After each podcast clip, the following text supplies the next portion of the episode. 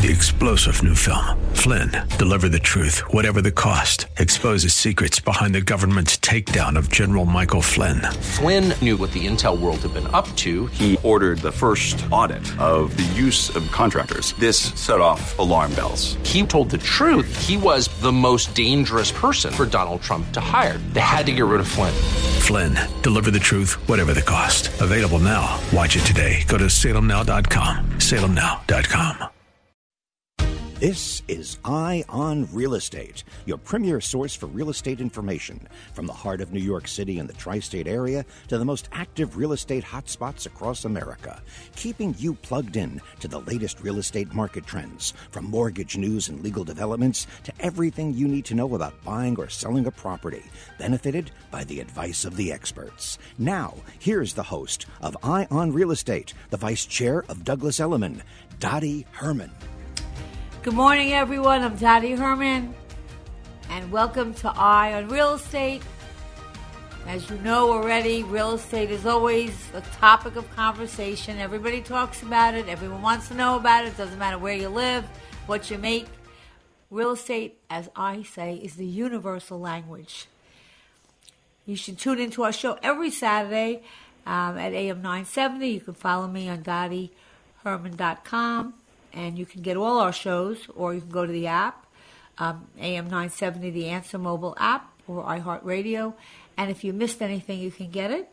Um, I am thrilled to be back with my show's co-host, residential legal expert, attorney Steven Ebert, a partner at prestigious firm Cassin and Cassin, located in Westchester and all around the country, to fill us in on the latest legal developments, and there's plenty. Um, and at 11 o'clock, we'll be joined by Frank Shirley, principal of Frank Shirley Architects in Cambridge, Massachusetts, and the author of New Rooms for Old Houses, Beautiful Additions for the Traditional Home, which is what he does. Um, and finally, at 11.30, we'll be joined by Peter Conti, who's been a regular on our show when it comes to insurance. From Hona Conte Perino Insurance Agency, he's going to be talking about what you need the you know what the minimum because you can never have enough insurance. So there sometimes has to be a limit. So what you can need. But Steve, I missed you. I'm glad you're back. uh, how Well, was your uh, escapade with your? You picked up your kids from camp? No. Yeah, so great to be back, Dottie. Looking forward to another show. Yeah, basically picked up the kids from camp, and then we went away uh, for a week and went down to Tennessee uh, in the Smoky Mountains, which uh, is um, the most visited national park in the country. Um, we went around, went to basically the highest point on an observation area that you can go in the mountains east of the Mississippi, whitewater rafting um, seeing a lot of the local um, sites, and uh, we were staying in the mountains. And um, try somebody tried to join our tour. We had a very friendly bear who, on two occasions, tried to open the car door while we were sleeping. Uh, left a nice paw print on the door, but no damage. Get out of here! I mean, that's who you see on TV. I mean, you don't really. I never. That really happens. We we, well, we we we have both the paw print as evidence and we got the ring video. So literally, the bear was so smart, walks right over nonchalantly, goes right to the car door, tries it, realizes they can't open it, and then walks away. Wow. So, um, very very That's a story to tell. Um, it is, That's and we a- got the video. wow. So uh, you had a good time. Great time. Highly recommend it. And, and you know, it's a beautiful area of the country. Definitely recommend uh, for people who haven't seen it. It was in the eastern part, and to see also some of the homes because, of course, I got to have a real estate angle too. The homes that were built there, many of them are in the side of the mountain. So you see a home with a very small foundation and the rest on stilts um, in the mountains. And this is Gatlinburg and Pigeon Forge, beautiful area. And it, it was quite a drive in and out. And it really is magnificent. And for anyone who hasn't been to the area, definitely recommend visiting. Okay, I have a question for you. Let's see if I can stump you on this. Um, would you happen to know who the biggest world landowner is? The biggest, okay, so I'm I'm going to say around the world, it's not going to be one particular government. Let, us go private, right? We're not talking about a government. Now I know you're smart, um, Steve. You're one of the smartest guys I know, but this one's a little well, toughy. But let's see. So, are, are we talking anywhere around the world, or just private landowner, non-government? Well, uh, that kind of gives it away. yeah. Well. All right. Well, if it was it's, private, it's a, oh, I'm going to give you a really big hint. First okay. of all, it's not a man. Yeah. Yep. I, if I had, if I, if so, if I was going to say a non-government, I would say the Vatican is the biggest landowner. Well, I might have maybe thought that, but I have this. I found this article. I thought it would be like really interesting to talk about this today for a second, and for all of those listening, it's good to know. And it's also you'll sound like a genius if you talk about this in a conversation. But I found an article and it said Queen Elizabeth II is known for many things. Um, of course, being the Queen of the United Kingdom, but the royal family also owns plenty of real estate, and that includes acres and acres of land and Queen Elizabeth owns 6.6 billion acres. Uh, she's about the one sixth of land on the entire. Oh, she owns one sixth of the land on the entire planet. Uh, most of the land falls under the Crown Estate, which essentially operates as a real estate business and all profits of the Crown Estate go to the United Kingdom's treasury. But you should note, listen to this, that the Queen receives 15% of those profits. So that's a lot of money. Uh, you know, then they go on to say that real estate has played a major role in the royal family's net worth. In the UK, the Queen's real estate operations hold more than $16 billion in property. This includes, of course, you know, Buckingham Palace, Kensington Estate, Windsor Castle. But she also, I mean, I never knew this about her, but she also owns plenty of retail and commercial real estate too. Plus, well, Australia. The, you know, I'm going to I'm going to add on this for a second. A lot of London, and for those who are, are in the in the inner areas of London, um, a lot of it is a leasehold from the crown. So really? if you actually, yeah, so if you actually look at it, I mean, we have it also in New York. This idea uh, of a lease back, land lease type deals, right. but the crown actually owns a lot, so it's it's a very interesting, different kind of situation. Um, yeah, it yeah. says she owns a lot of property, but isn't but it isn't all empty land or fancy homes. Um, they report that she owns 14 retail and shopping parks along with three shopping centres in the UK. The retail, residential, and office space around Regent Street and St. James Place in London is also owned by the Queen. Um, she owns prestigious residence and commercial space. That's only part of it. Um, that she also, the Queen also owns Australia. Now, okay, she technically owns the land in any Commonwealth she reigns over, which includes Australia and Canada, along with several, several Caribbean islands the Bahamas, Antigua, Belize, Barbados, Grenada, and it goes on, Jamaica. Now, it says Queen Elizabeth is by far and away the world's largest landowner, and it would be hard to surpass her impressive 6.6 billion acres. And the closest to her on that front is King Abdullah, well, I'm saying his name wrong, Abdullah of Saudi Arabia, Abdullah of mm-hmm. Saudi Arabia, who owns a mere 500, yeah. about, and he owns 547 million acres. Still impressive, but nowhere near her 6.6 billion. So, um, and uh, the only thing I would, the only thing I would say, in all, in all fairness to everyone else on the real estate list, um, and I give, I, and I give kudos to the royal family a lot of it and it depends how you count it because look this is of course the lawyer in me how do you really count ownership right um, real estate's a bundle of rights ownership technical ownership versus use I think a lot of it is leased out in very long term leases for usage right that, but she gets only... 15 but she gets yeah. Fifth, I mean, most of it goes to Great Britain, but she gets 15% of the profits. So let's say they're leasing out all that stuff. Fifteen percent would be quite a bit of money, I think. At least, yeah. I couldn't calculate Well, you- it, but um, And you know it's very interesting, and there was a discussion on this, and it will be a factor.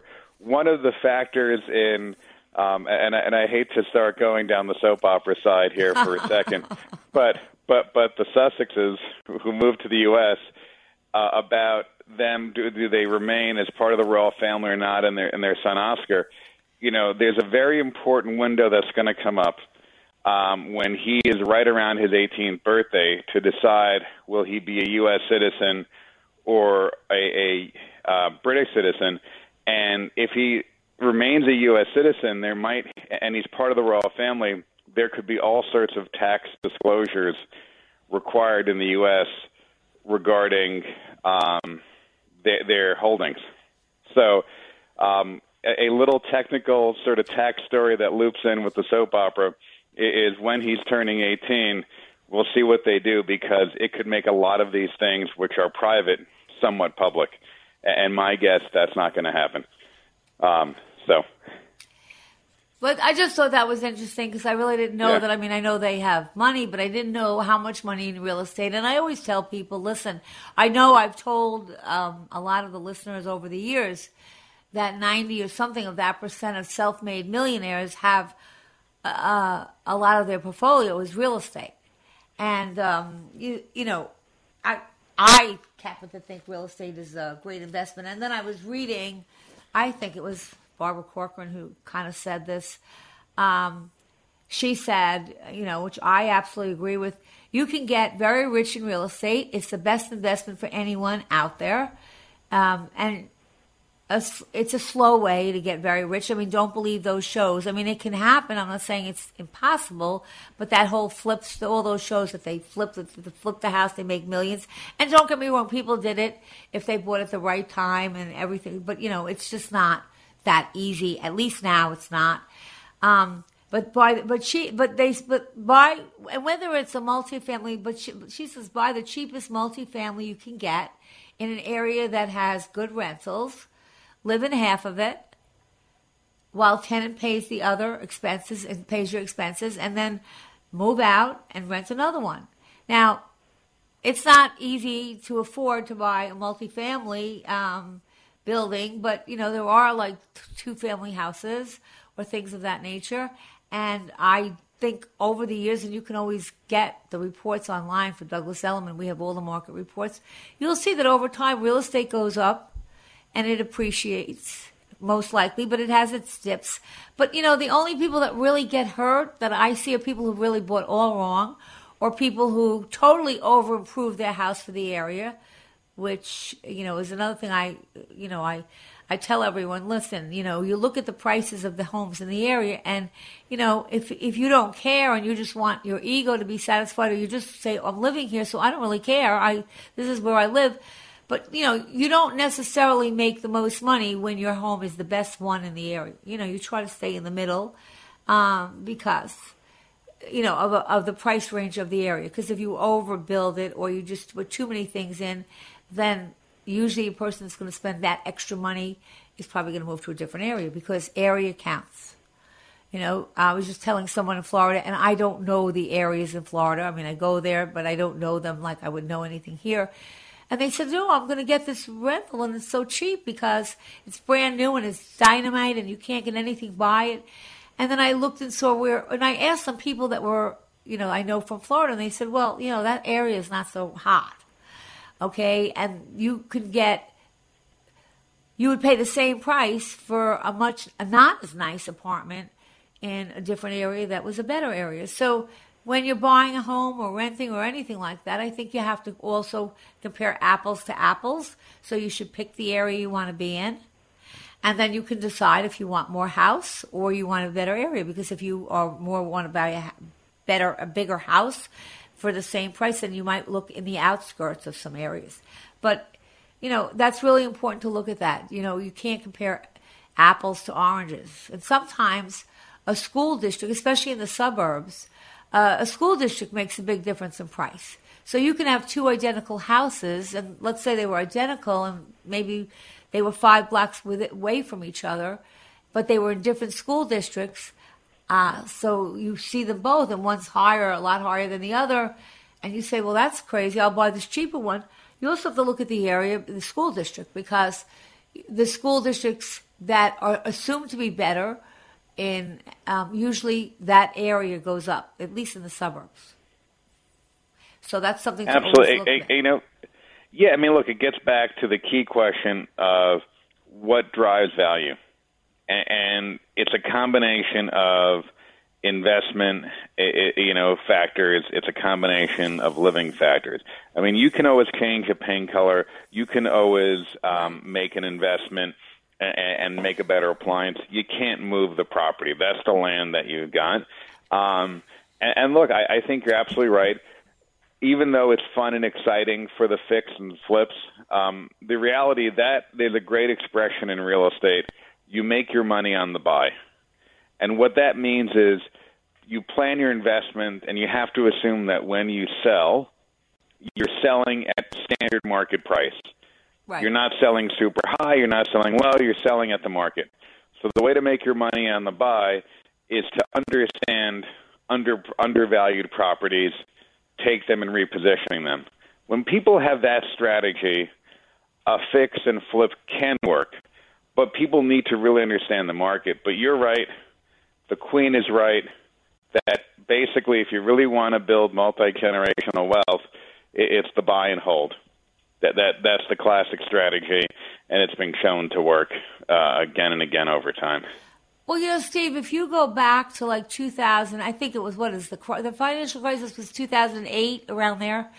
Okay, and and people were going to banks getting their money out. People were going to foreclosure, and um, I remember be doing a radio show, and one of the one of the publications, I don't remember what magazine it was, it said that millennials will never buy, will never want to buy homes because they saw with their parents how they lost their money because they couldn't sell their houses for the same price anymore, and that really wasn't true. What was true was that a lot of people took equity out of their homes, okay? And so I'm always telling people that's a good thing to have, but you be careful with it.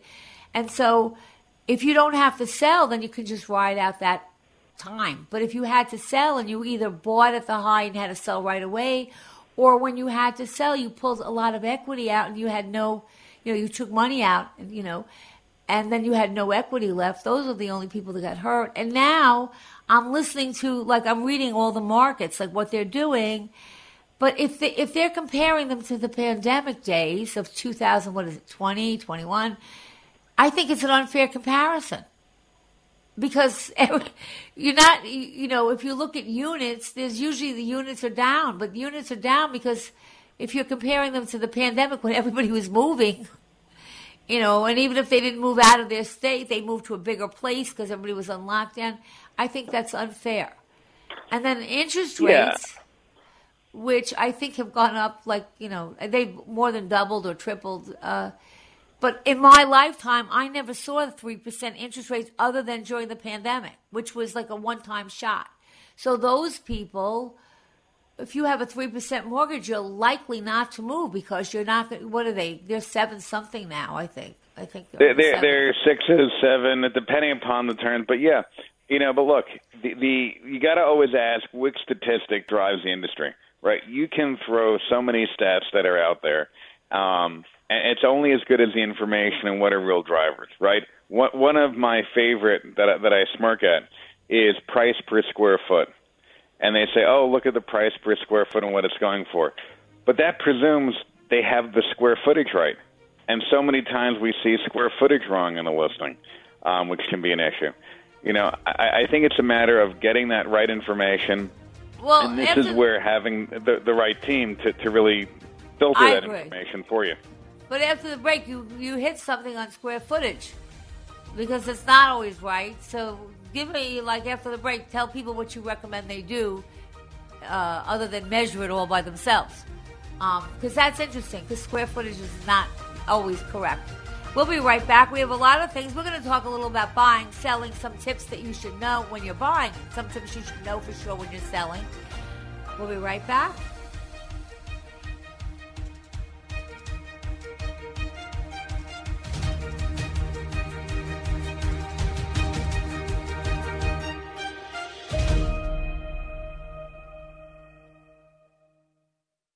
Hi, it's Arthur Aidala. We know summer isn't over yet, and Bay Ridge Honda is turning up the heat by saving you $1,500. You heard that right, $1,500 when you turn in your trade or lease and purchase your next car with them. They have been your family owned and operated dealer for over 60 years, serving the five boroughs. Browse from over 200 new Honda vehicles and over 100 certified pre owned vehicles backed by the Honda True program at their 2022 President's Award winning dealership. Right now, get 0% APR financing and 0 down payment on select new 2023 Honda models all month long. Plus, receive $1,500 when you turn in your trade or lease when you purchase your new car with Bay Ridge Honda. Even if you don't buy a car from Bay Ridge Honda, they will buy your car from you. So visit them at 4th Avenue and 88th Street in Bay Ridge, Brooklyn, or online at bayridgehonda.com. That's bayridgehonda.com. These deals are available to qualified buyers. Additional fees may apply. See dealer for details. Sale ends August 30th, 2023. If you're a business owner, imagine getting up to $26,000 per employee. There's still time for business owners to file for the Employee Retention Tax Credit Program. This program is for business owners who continue to pay their W 2 employees during the COVID pandemic. Many businesses qualify and simply do not know it. All business types and industries may qualify. You can claim the credit even if you received a PPP loan. This is a cash payment and not a loan and can be claimed now. The licensed CPAs and tax professionals at DH Tax and Consulting have been serving business owners across the country for over 15 years. The best part is that until you receive your cash payment, you don't pay us a dime. Our tax credit specialists are available now at 833 ERC file, and your tax payment estimate is quick, easy, and free. That's 833 ERC file to qualify you and your business for up to $26,000 per W 2 employee for free federal aid. Call us now at 833 ERC file. That's 833 ERC file. The Tunnel to Towers Foundation Let Us Do Good Village in Land O'Lakes, Florida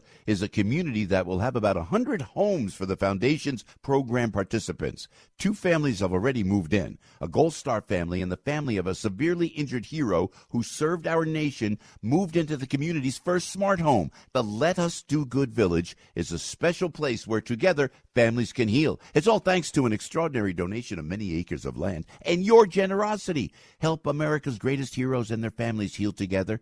Make the Let Us Do Good Village the first of many communities like it. With every mortgage free home, the foundation makes good on its promise to do good and never forget the sacrifices our heroes have made for our country and our communities. Donate $11 a month to Tunnel to Towers at T2T.org. That's T, the number two, T.org. Invite Health would like to help you fight the effects of aging with resveratrol HX. Did you know that resveratrol is one of the most well studied nutrients for anti aging, promoting cell lifespan, supporting the heart, brain, digestive tract, and immune system, and it has been shown to help skin have a more youthful appearance? Our resveratrol HX combines the power of clinically studied trans resveratrol with grapeseed extract and quercetin, all in a liquid filled capsule to yield the highest potency of these anti aging powerhouses. Take advantage advantage of this limited time offer. Buy one bottle of resveratrol HX at retail and get the second bottle free. Contact Invite at 800 673 2345. That's 800 673 2345. Or go to invitehealth.com and use promo code AGE. Be proactive and fight the signs of aging with resveratrol HX. Call now 800 673 2345 for resveratrol HX. Listen to AM 970 The Answer on Alexa, TuneIn, iHeart, or Audacy.com. Continuing with Eye on Real Estate, your premier source for real estate information. Here's the host of Eye on Real Estate, the vice chair of Douglas Elliman, Dottie Herman. We're back, and we're giving you some tips on buying and selling, and our real estate attorney. And that's why I always say use a real estate attorney. Don't just use anyone. It's one of the largest investments most people buy we were talking about square footage. And talking about a lot of times the square foot, Steven said a lot of times the square footage isn't correct. So how does somebody, what what do you recommend to your clients to, if you know, to, to do double check it? Do you take a, a measure it all, or just so so it's a little tough, and it depends on how you're pricing. So first, let me take a step back to just clarify because some people in some parts of the country are going to scratch their head and say, "Well, wait a minute, no, I think square footage is pretty accurate." And and in certain parts of the country for certain types of product it might be pretty accurate. But for a lot of the product uh, in in New York City, particularly in the older co-ops, um, you're going to see floor plans things aren't exactly measured, and you know they've gotten better over the years. But some of the older properties, um, you get a number, and, and it's really way off when you get a bank appraisal down the road. So I think this is where you know working with an agent who maybe has experience in the building, understanding the pricing. Um, and understanding the errors. Now, if depending upon the size of your investment, you know you got to make a personal decision is what am i going to pay up front for due diligence versus you know being comfortable what it is right? There is and this is the real balance in making any real estate investment right? The balance of saying more information more expenses versus saying i feel comfortable enough. And, and there's no right size answer. No. so if you have a client looking in a building where it's let's say a fairly standardized tower where the entire A line of apartments are all identical, one bedrooms, that's one level uh, uh, of thought that a client would want to think about versus maybe somebody who's looking at a very expensive, very uniquely designed penthouse apartment where you know maybe the difference is instead of being 20 square feet off, it could be off by hundreds, and that might be more of a reason to look into something. See, there's there's no one size fits all, but that's why, Dottie, when you're looking at the metrics, you really got to take them all with a bit of a grain of salt. There's really incompleteness in each stat. I think that's out there. That that's been my experience. Yeah. Well, also another thing I just uh, want to like alert people to, especially in the suburbs, if you're buying a single family home, um, a lot of times uh, the, they'll ask the homeowner, "What are your taxes?" and that homeowner will maybe even produce a tax bill for you, which you would want to see. But what they sometimes don't realize, and and I don't say that the homeowner does this on purpose because I don't think they do.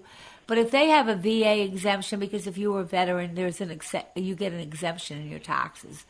Um, if there's a there's a, a some like I know on Long Island they have a star program which is like more for old like you know if you qualify for you're older there's there's different programs that people have tax exemptions so when you check the taxes you want to look them up and make sure that the person who's giving you their taxes doesn't have exemptions and so that you get the true real taxes because sometimes there are exemptions and someone is honestly just giving you their tax bill and it might have exemptions in it that you don't know about. So I think that's uh, a pretty good thing to check because what happens, and I've seen this a lot, especially in the suburbs, where it, certain areas are taxed higher than others, not because they're better. Okay, it doesn't really taxes don't really. In other words, you would say, "Oh, well, gee, maybe the area that's better is going to have higher taxes," and that's not necessarily true. It's usually about how much commercial business takes up, you know, uh, pays a lot of the taxes. So um, you you want to make sure because taxes are a big part of things, and you really need to know what the right taxes are. And so I would always double check them, and you can do that yourself, or your agent will do that for you. You can ask them just double check the taxes for me and make sure there's no exemptions. It's a it's a good thing to double check because I've seen a lot of mistakes there, and not done purposely.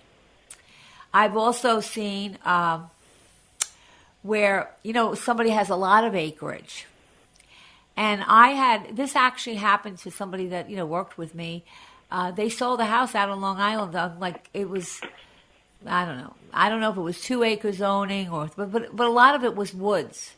So the person you know took it for granted that their two acres was that they had the full two acres but there was really just woods. And when they went to buy the the the uh, when they went to get the title they found that the neighbor behind them had built something that was really on their property. They just didn't know it. The, the owners didn't know it because there was a lot of woods, and you didn't really, you know, it's not like a small plot where you actually know where it ends.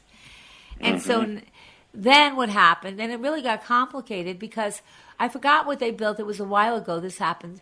Um, and it was over seven years. And if something is in place over seven years, there's such a thing. And Steve, you can explain adverse possession, uh, where you know once you use this property over seven years, it's yours. And the person had built something, and it was over seven years. I think it was ten or fifteen. And so they said, "Well, adverse possession." And so the the seller couldn't sell the house, so the, the buyers didn't want to buy it anymore. They be, And I don't really know. I don't ever know how that got resolved because the people ended up taking the house off the market. But could you explain that to people on adverse possession and things of that nature? Absolutely. So the whole idea behind real estate is that there's this, this policy thought process that we want to make sure it's being used and it's put together to the best use out there. And what we don't want to have it is that land just stays fallow and that nobody is using it. There's maybe an owner that disappeared, things like that. And keep in mind that you know people also would take land that was unused and cultivate and so forth. So this idea of adverse possession is that if a neighbor for a certain period of time, so one I want to point out, um, it depends on the jurisdiction. Most are 10 or more, but I'm going to get to more of that in a second. And we have this usual phrase of it has to be open, notorious, and hostile. That's what we typically say about adverse possession where you can't be sneaky about it. You have to be open, and you almost have to say you're a bad person. You have to basically say, "Hey, world, I know that's not my land, and I'm going to have the audacity to act like it's my land." And if the rightful owner doesn't stop you for a period of time, usually around 10 years or so, then you have a case to make it your land. Now, I do want to point out if, you know, courts don't love this because they don't want to encourage people trying to be these kind of actors to go onto other people's land. So there is also a court process to actually document that you've been open, notorious, and hostile for these years, and then, um, you know, and then um, get get it actually legally turned over. But the problem that comes up, Dottie, which is what you're pointing to, even if it's not a 100% the land converted to the neighbor, the fact is there's a cloud on title. That's the other expression that we have. And so a lot of title companies are going to say, look, I'm not sure who owns it, but I sure do not want to have to be the party responsible to pay out a legal claim over a dispute over ownership. So you guys got to work this out. Um, and that's a Dottie, a big part of when you put in a fence – where is the boundary line? On a lot of a lot of transactions we have to deal with neighbors and so forth with these boundary line disputes because people aren't careful. They said oh but i had a conversation 5 years ago. They said it wasn't a big deal. It seems like about right or stuff like that.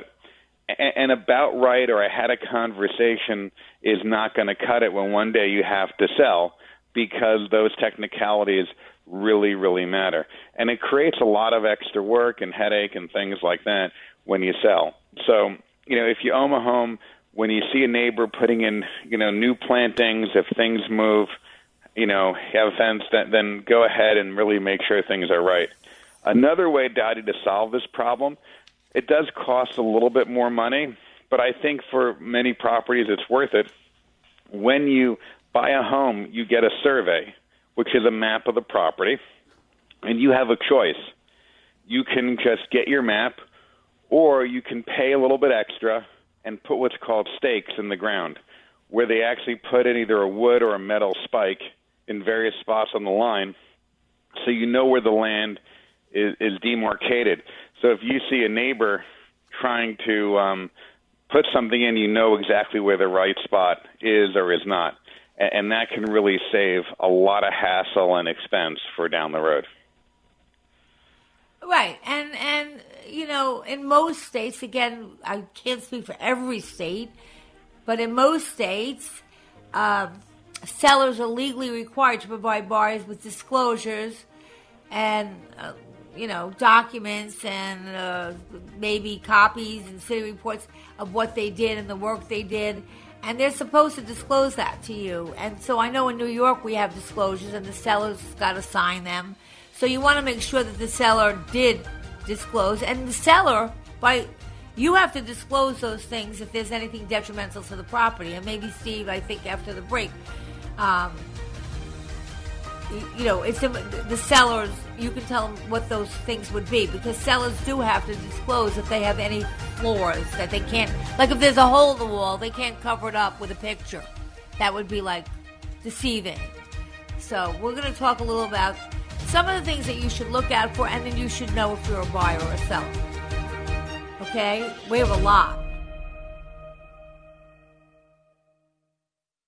On My Pillow's 20-year anniversary with over 80 million My Pillows sold, Mike Lindell and the My Pillow employees want to thank each and every one of you by giving you the lowest price in history on their My Pillows. Queen size My Pillows, regular price is $69.98, now only $19.98 and just $10 more for king size. Go to mypillow.com, click on the radio podcast square to get Mike's amazing offer on the queen size My Pillow for only $19.98 or call 800 651 0798. Use the promo code Joe P. In addition to the special anniversary offer on the My Pillows, you will also receive deep discounts on all My Pillow products such as bed sheets, mattress toppers, pet beds, mattresses, my slippers, and so much more. Go to mypillow.com or call 800 651 0798. Use the promo code Joe to take advantage of Mike's special offer on his My Pillow. More than 80 million Americans count on AM radio stations like this one for news, important weather updates, and the opportunity to discuss and debate important issues facing our country. But some people want to remove AM radio from new cars being manufactured, and we can't let that happen. The Senate Commerce Committee has approved the AM radio for every vehicle, Senate Bill 1669, and moved it on for a vote in the full Senate. It also faces action in the U.S. House. Your U.S. Senator and your representative in Congress are in your home state during the annual congressional recess this August. When you see your senator or congressman visiting your community, please tell them you want their support to keep AM radio strong, vibrant, and available to you in your car. This is your opportunity to stand up and be heard, or just text AM to 52886. That's AM to 52886 to tell Congress to support AM radio. Hi, Kevin McCullough. Graduation season is here, and many students finish college without a clear path towards a career. Do you know a graduate in this position? Tell them about Plaza College's accelerated program in court reporting, which allows you to speed your way into the legal field and make good money without going to law school. This is an in demand, lucrative career with flexibility that more people need to know about. I'm told district attorneys are in dire need of court reporters. Courts, schools, and television stations are all seeking these professionals to record and caption everything from depositions, classes, live shows, and sporting events. With the national shortage, NCRA partnered with Plaza to offer a free two week virtual seminar that gives a glimpse into the world of court reporting and captioning. The program is called A to Z, and it's being offered free and can be completed from the convenience of your home. Sign up today by emailing info at plazacollege.edu. That's info at plazacollege.edu. AM 97, The Answer. Listen to us online at am970theanswer.com. Tune in, iHeart, Alexa, or Audacy.com. AM 970 The Answer is bringing Dr. Lederman's expertise in alternative cancer treatments to prime time every Monday night at 7. Dr. Lederman is triple board certified in radiation oncology, medical oncology, and internal medicine, and is the first physician to perform non invasive body radiosurgery in the Western Hemisphere. On an outpatient basis, no hospitals, no cutting, no bleeding. Radiosurgery takes minutes, is painless, non invasive, and usually very well tolerated. Join Dr. Lederman Monday night at 7 on AM 970 The Answer. Listen to us anywhere. TuneIn.com, iHeartRadio.com. Get the app at AM970theanswer.com. Continuing with Eye on Real Estate, your premier source for real estate information. Here's the host of Eye on Real Estate, the vice chair of Douglas Elliman, Dottie Herman.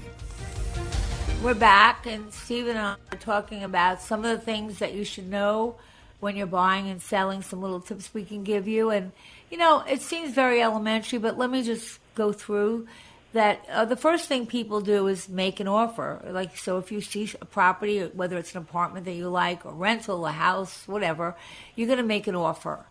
And this is interesting, Steve, and I'm going to ask you your opinion on this because when I worked in Long Island, when we took an offer, now remember, an offer is just an offer. So if that property is 750,000, you can make whatever offer you have.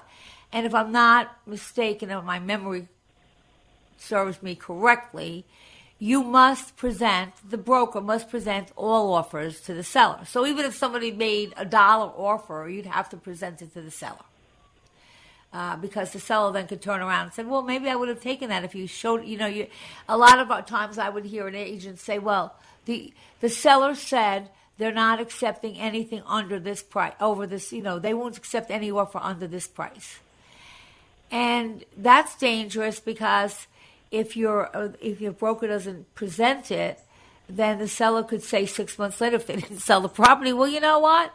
I might have taken that offer if you told me about it, and you can get sued for that. So they have to present offers. So you, you present an offer, and apparently then, if the owner accepts it, um, then your next step is to, you know, you well, you'll do the disclosure. But let me go back to the offer again. I've had people call me so many times and say, look, I made an offer, Dottie, and it was accepted. The seller accepted, and now I find they took somebody else's offer. Uh, like your agent is like they're they're they're hurt. They they did something that they wrong, and I said no.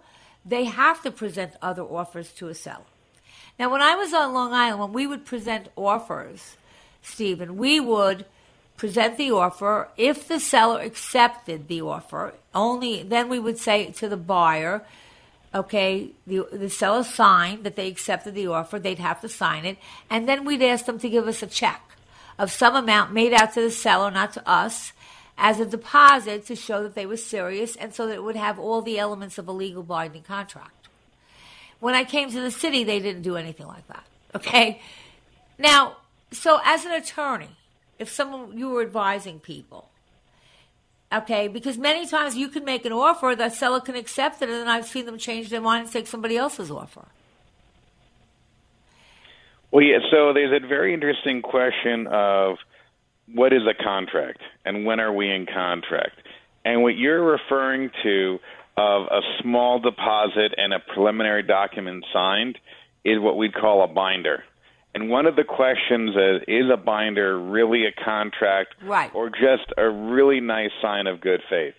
And this goes back, this is, you know, for anyone who's thinking about going to law school, this is sort of like the first week of contracts law in law school. And an agreement to say that we're going to agree is not an agreement right? But, it, it's like it's like sort of going on a few dates and saying, you know, we're having a great time, and I think you're going to be the one for me. But you're not married yet. okay, Sounds but good, let me but ask you're not you, married. Steven. I was taught, and this is years ago, that if on that binder, if it had all the elements of a legally binding contract, which means I'm trying to remember them. I mean, a signature. Yep. Well, it's uh, yeah. that, I can then take it you would through be. that. Could you take us through that? Because so many people make an offer that's accepted, and then another offer comes in better, and the seller doesn't take theirs, and they're like mad at the agent. And um, I don't think they really understand that whole process. I think it's so important so that they know. Yeah, I mean, I mean, look, Dottie, binders create, in my mind, confusion. I, I'm not a, and I'm, I'm, let me give my conclusion, then I'm going to go back and explain it. Okay. The reason I don't like them is that some people are like, "Am I in contract? Am I not in contract?" And look, you're right. I mean, you could have a, an agreement that says parties, property, sales price, condition, sign it up, put in money. You- have you could have the basic elements of a contract, so you might have somebody bound. Usually, the binders, though, um, have some sort of language that that kind of gives a way out. Also, like attorney's approval. Like this is yeah, accepted. and, and then you have, and, and then you have, yeah, and then you have exactly subject to attorney approval. And by the way, that's where you know different jurisdictions do that. That that's the main practice in New Jersey. And by the way, for upstate New York, you know, if you're talking about Adirondacks area, because there are a lot fewer attorneys, that tends to be the practice up there, where they have a sort of formulaic contract. Maybe the um, board of realtors have a contract, and what it says is there you have three business days or something to object to what you signed, and then if not, the contract goes firm. So there are elements of that that are out there. But basically, and this is where people have to be careful, uh, the basic formula for a contract is you have to have an offer. A buyer has to say, here are my terms. The seller has to accept them. They sign that document. Has to be in writing for real estate. You cannot you cannot have a verbal contract for real estate sale. It has to ultimately be in writing, and you have to have some consideration, give up something of value. Now, usually we do it in the form of money, um, but it can where it can get dangerous is it can be a promise um, that you engage in some action or you refrain for some action. But the clearest way to prove it is consideration. That's why we do this money deposit. Um, so there's no question that we have a valid contract.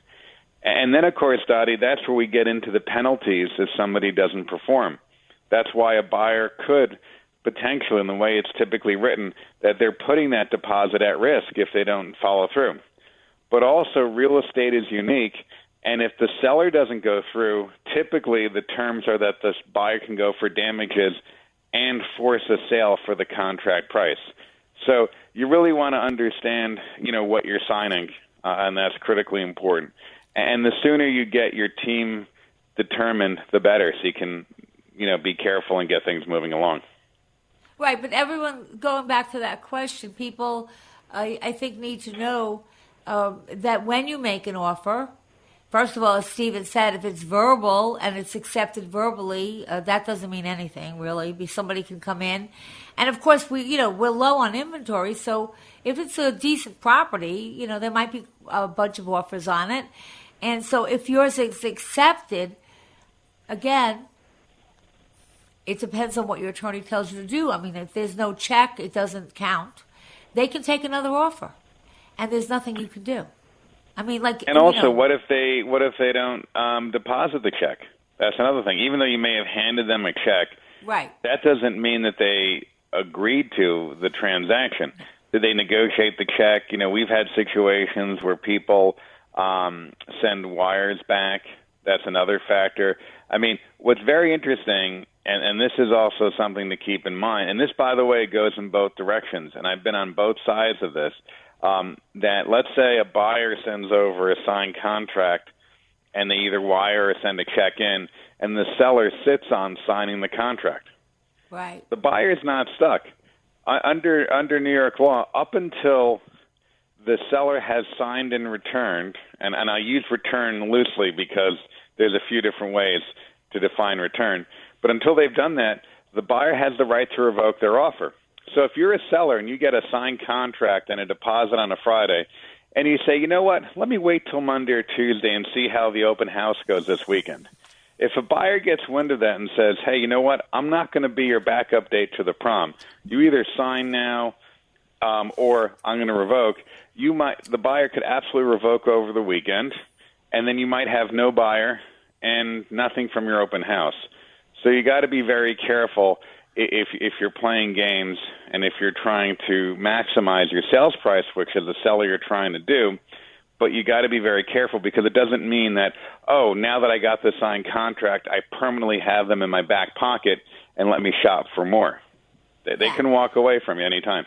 So that's important to know because right now with inventory that's tight and pretty much in most parts of the country, I mean there's some parts it's not and it's probably to maybe it will loosen up a little next year, but it's tight. It's important to know that when you're presenting offers and when you're making an offer because people always say, "Well, what should I offer?" Now, remember something legally, and Steve and I would love to hear how you advise your uh, clients. But legally, and I'm not an attorney, but legally, um, when somebody, you know, a seller, you know, doesn't have to take it until they legally have a bind a solid contract.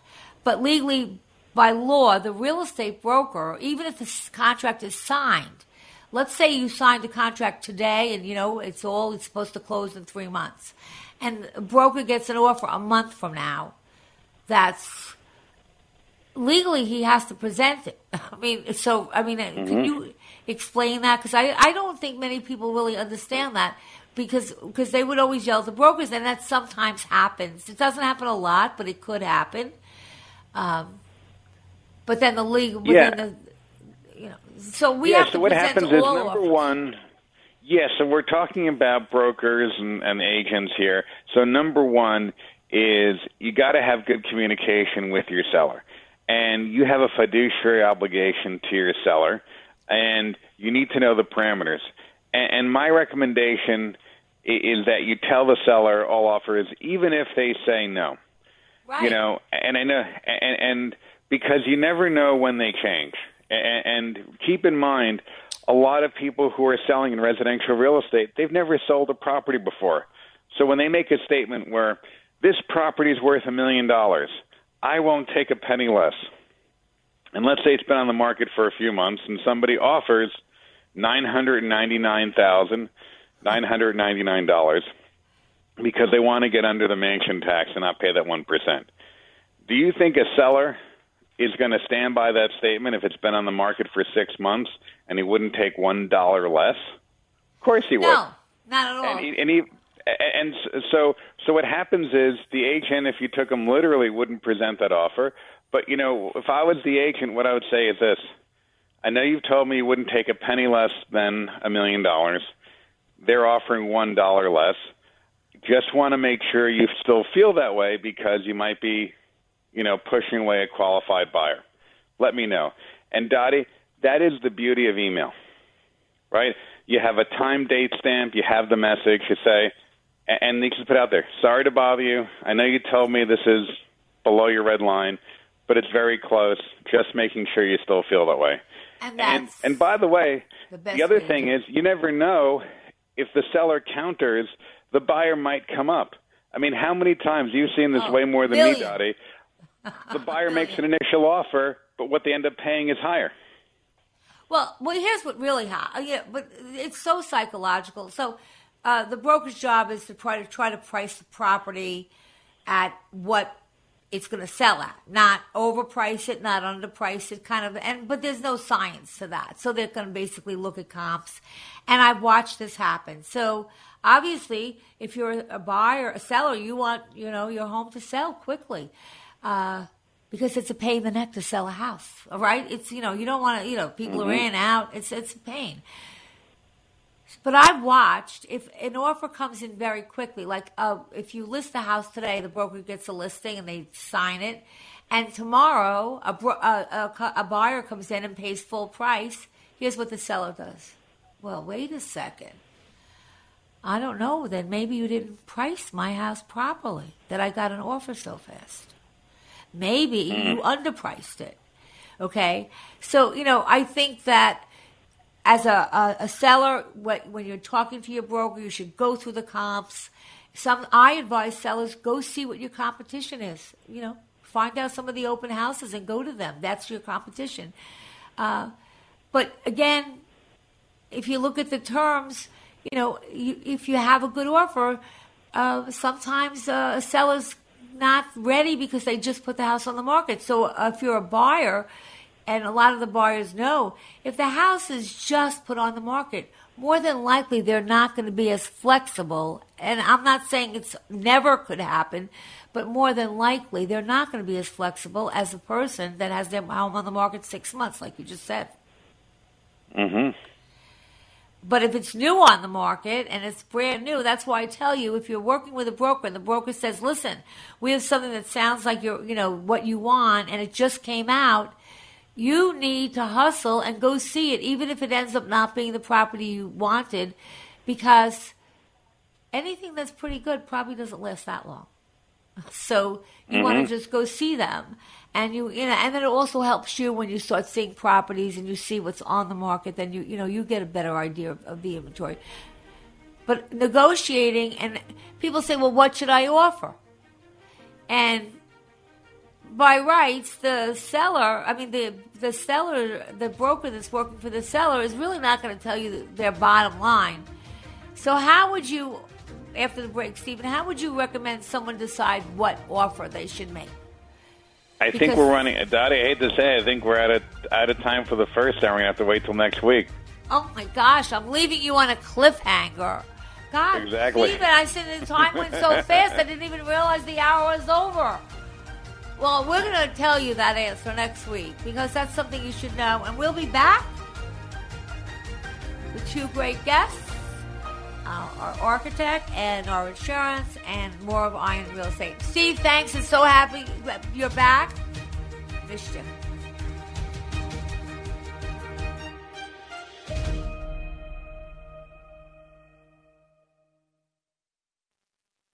The preceding hour of programming paid for by DTHY Realty Incorporated. Three star general Michael T. Flynn, head of the Pentagon Intelligence Agency, knew all the government's dirty secrets. He was one of the most respected generals in the military. Flynn knew what the intel world had been up to, he understood its funding. He ordered the first audit of the use of contractors. This set off alarm bells. The explosive new documentary, Flynn, Deliver the Truth, Whatever the Cost, and covers the facts behind this scandal. Flynn told the truth. He was the most dangerous person for Donald Trump to hire. I find out the worst enemy that I'm going to face in my life is right here in America. They took my assessment and they wanted me to change it. And I was like, I'm not changing it. They had to get rid of Flynn. With in depth interviews, archival footage, and never before seen personal records of the man behind the headlines. I just felt like I was drowning. Flynn, deliver the truth, whatever the cost. Available now. Watch it today. Go to salemnow.com. Salemnow.com.